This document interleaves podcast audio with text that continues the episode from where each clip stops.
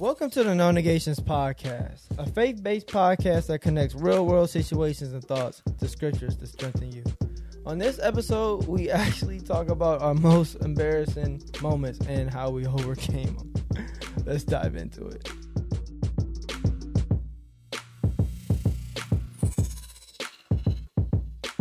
What's up, everyone? Welcome to another episode of the No Negations Podcast. Darrell D. Sullins Jr. is here. Ayla Sullins. And DS Ninja is in the house. I actually hate you guys for this one. You was like, Oh, when I did the thing? Yeah. Yeah. I actually hate you guys on the. for Well. Darrell, what's your most embarrassing moment? Stop it! I see. I that's why. Look, I knew it. I knew this was gonna happen. Um, I kind of don't even want to go. I'll go first. You know what? I'm just gonna get it out the way. Y'all can judge me if you want to. Um, This isn't even that embarrassing. you don't think so, Ayla? No, I think it's funny, but you weren't embarrassed in front of a bunch of people. That is true, but we're gonna do now. I am thousands of people is gonna know my jacked up moment. Okay, so listen, this is what happened. Right, this was a couple years ago. I was on my way to work. I was going to the gym. I got in the car. I'm driving. I'm like that where I live. Where I lived from where I needed to work. Where I worked was 20 minutes away. I'm driving. I'm driving. I'm driving. I get halfway to work. Now I'm running a little bit behind. Like I like to be like 10 minutes before my sessions for working with my clients so I have enough time to, you know, set up everything and you know just get ready uh, for that session. So I'm I'm like 5 like I'm I'm behind. I get like halfway to work. I'm like, "Oh crap. I forgot something." So I turn around. I was like, "Man, I need it." So I'm driving. I get back home to um my condo. That's what it was at the time, a condo hopped out the car, left the car running, running in the house, looking around, looking around, looking around, looking around, looking around, and I can't find it. I'm like, yo, where is this thing at? So I asked my roommate, I was like, yo, where's my keys? I can't find my stop. I was like, where's my where's my keys? I cannot find my keys. And so he was like, Your car keys? I'm like, yeah, man, I'm late to work. I had to come off. He's like, how did you get here? I'm like, oh. And see, it's so bad because it's so bad because I left my car running. I had the keys. You drove halfway to work. I drove halfway through work talking about I don't have my car keys. And I turned all the way. I just texted my client. I was like, I'm not gonna make it today. Man, the fact that you made it all the way back home is amazing to me, and we're looking around the con, like you were looking around the condo for these keys. Ayla, this is so ridiculous. it was so ridiculous. I was so mad at myself. I was like, you know what? I can never show my face ever anywhere, and no one knew but me and me and my roommate. And then, then when he put it on social media. But yeah, I got halfway. I'm like, dang, I need my. And it what's crazy is what the first thought process that hit my head was like, you know what? I don't need them. I'll just leave them at home and get them later. And I was like, nope, I need my car keys. And I turned around, got off the highway. I was already late. Went 10, 15 minutes back home just to find out that I was driving my car with the car keys. That's good, Darrell. That is wow. That's real good. thanks. You guys make me feel like an idiot. You know, mine actually, you like to tell everybody that we come in contact with. Oh, what is it? Hmm. Okay, one day. Okay, I started working at um, a daycare as a preschool teacher, and Huh. it was like new. I was like new to this atmosphere. I had twenty plus kids at the time, and, and one other teacher. So we're averaging like ten kids each, hmm and and this there was a little boy there. God bless him. I hope he's doing all right. but he was a handful. Like he was hitting all the kids, and then he hit me in the face that day multiple times. And I'm mm. like, oh, can't take today. Today is rough. Like it's so it's so hard to level your emotions after somebody hits you in the face, and mm-hmm. especially like a child too, when you're like, why are you hitting me in the face? but anyways, so I'm like, it's rough. It was long. I closed. I would come home, which was an hour drive at that time. basically. I think it, it might have been like 45 to 55 minutes in between there. So get home, go in the door. I'm like, I am done with today. I grab some grapes out of the fridge and I sit down and I slide all the way down to the floor right on the edge of the fridge. And I'm sitting there eating my grapes in peace. And then Darrell comes in the condo. At this point, Rico, our dog, we had him. He was new to to us, but he like loved me, loved me. And so Darrell comes in the door and he's like, "Hey," whatever. Walks in. Rico comes running out of the bathroom. I'm like, "What is going on?" He comes over and he lifts up his leg and pees all over me. pees all over my lap. Darrell's just sitting there with this grin on his face, like it's the funniest thing in the dying. world. Ayla, you missed a part to this story. What? Rico went through the trash, and Oh, that's why yeah. he was like, oh, that's why. Yeah, Rico had gone through the trash too. So I had the bad day at work, then came home. Rico had gone through the trash, and then I got peed on. and it was the worst day ever. I was like, I am. I need a break today. "What I And said." then Darrell made fun of me the whole I time. sure did. He ma- and then he tells everybody we come in contact sure with do. this story. it's so funny. It's like Ayla had the worst day ever. She was getting beat up by little kids. She come home. Trash all over the floor. Rico, my dog. Remember, I'm living down the street. Rico's at Ayla's house, and Rico go through the trash, and Ayla just sits down. I walk in the house, and she's just eating grapes, looking all like, "I can't do this right now." And Rico looks at me, looks at Ayla, looks at me, lifts up his legs, and then pees. It was the topper to that day. oh man! I'm not telling mine. You can't not tell it. 1978. it started with a date. Yeah, it's this got to be bad. 1978. Pennsylvania State Championship. Thousands of people there. I'm doing a weapons kata called a bo. It's a long staff. It's called Tokominio Kon no Dai. What? That's the Japanese name for it. It's the bo kata. What I did, I added a move in the kata. You know, you- you're striking with the bo, and so I had a move where I actually jump over the bo. I don't let it go. I jump over the bo. I added that in there. And it's supposed to uh, strike to the left, strike to the right, bring it back on, and finish the kata. Well, when I jumped over the bo and landed, my pants fell down. oh, no. Oh no. It was moon over Miami. baby. I and, and when it fell down, I looked down.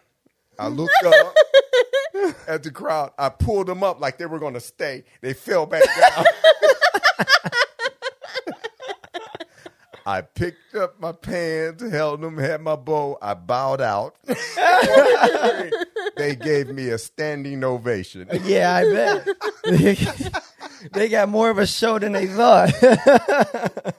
the tournament director, Artis Simmons, a phenomenal uh, competitor, he came over because he was judging. He said, "Man, I want you to do that kata again. Get your stuff together and do it." He said, "Man, you were flying." And so I, I, I got some other pants, and you know, um, they gave me some pins and stuff like that. Because what happened in the uh, karate pants, you have a, a string that goes around and they come back around. Well, it was frayed and it just popped when I jumped over the bo. So I did the bo kata again with a lot less intensity. I'm about to say, how was it going back to like? How did was it going back to the stage after that? Oh my goodness. Um, uh, I did not compete at the same, and I was ranked number one in fighting, number two in kata, and number five in weapons. And I did not perform well that. All right, so you you know everyone has a moment where it's like, dang, why me? Like, why does this happen to me? Like, I don't know how I overcome leaving my keys, but in different in different cir- circum- circumstances, when you you know you're experiencing embarrassing moments, or you're messing up on stage, or your pants fall down in front of thousands of people, how do you move on like from that. As much as I didn't like you laughing at me, I do think that that's kind of helps move on sometimes. You realizing how little and perspective that moment is to the rest of your life or to mm-hmm. to anything else that's going on in the world. You know, I feel like you have to put that into perspective and say this little moment, it's done, it's past, it's over and laugh about it if you want. I know I laughed. Well, I I mm. had that laugh like yeah yeah yeah okay. but we, you know, getting over that stuff and and fear bind, binds us, and so when you think about fear, the acronym of it, F E A R, is face everything and run or face everything and rise. You have to choose. Mm-hmm. And Second Corinthians five seventeen said, "If you in Christ, you are a new creation. Mm-hmm. Old things are passed away. Behold, all things become new." Mm-hmm. A lot of times we have those embarrassing moments, and depend on the level of it and where you are, the people you're around, that hinders people from trying again. And I know it did for me. And so, in getting over that stuff, we have to understand where our help comes from because we're going to have those moments, but don't let those moments have you. Yeah. Yeah, that's one thing that I I remember one time um I messed up on stage. Just actually twice I messed up stage. First time I messed up, I allowed my mess up to overcome my message and it messed me up. it was probably the worst thing I've ever done in my life. And then I realized that, you know, God put me in these situations for a reason. So just go with it. Like I don't say the right words sometimes. That's why I say onomatopoeia. You know, I don't use the right thing sometimes. But Yeah. I remember one time I was up on stage. This time it was a bigger crowd in front of a lot, a lot of people. You know, and cameras was on and stuff like that. And I messed up. But I just remember that you know God has me here for a reason. So I messed up and just kept moving. And so it's just trying to remember the reason why you're here in the first place versus necessarily thinking about, dang, I forgot my keys, or dang, I just got peed on by an animal, or dang, my pants fell down in front of, in front of I thousands. forgot. It's not the only animal that peed on. Nope, you got peed on by a tiger too. I remember At the that one Zoo twice. through the gate. Shot six feet. Yep. See? It, no, that was Ayla's fault though. Um, because what happened was we was at the zoo and they had these ropes on where you need to be, and they have signs everywhere. These tigers. I was outside of the ropes. You were, but these tigers pee. This tiger walking back and forth. Um, Ayla just standing there not paying attention. I'm sitting on the bench because I'm smart, right? and I just see a burst of water come flying through the air, and I see Ayla, and it's like everything was in slow motion. I was like, no, and Ayla was like, Were you, were you like, no, she got to ride home with me? pretty much because I died laughing at that one too. yeah. Animals are territorial of me. but let me ask you about one, the uh, a situation that you didn't like. oh. Let me, I I, I want to see hear your your mindset on it against John Carroll. You playing cornerback, and he goes across the middle, and you're right there, Another side. and you went to bat the ball, but you used your left hand instead of right hand, and he caught it and ran for a touchdown.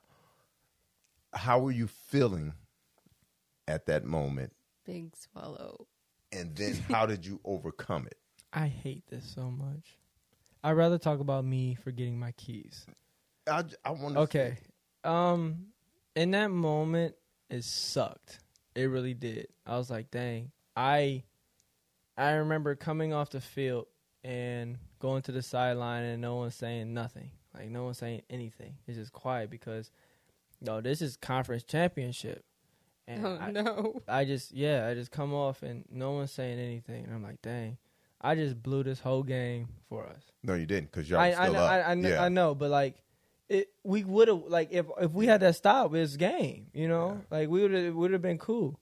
I was like, man, I just blew this whole game for us. And so my whole thought process was like, yeah, I I screwed up. And it took a while to get over like that particular play because I messed up like kind of the rest of my college career because we had right after that we went into playoffs and the rotations changed a little bit and it kind of messed up my like mindset at first but then I realized I was like look it's not too late you know it's Mhm. not too late in the season for me and it's not too late to kind of redeem yourself and then it kind of sp- pushed me to think a little bit differently because at first I was playing not to make a mistake, and then at this point I'm like, I made one of the biggest mistakes anyway, so I'm not gonna do it. So the next, the next game, I actually ended up. It wasn't.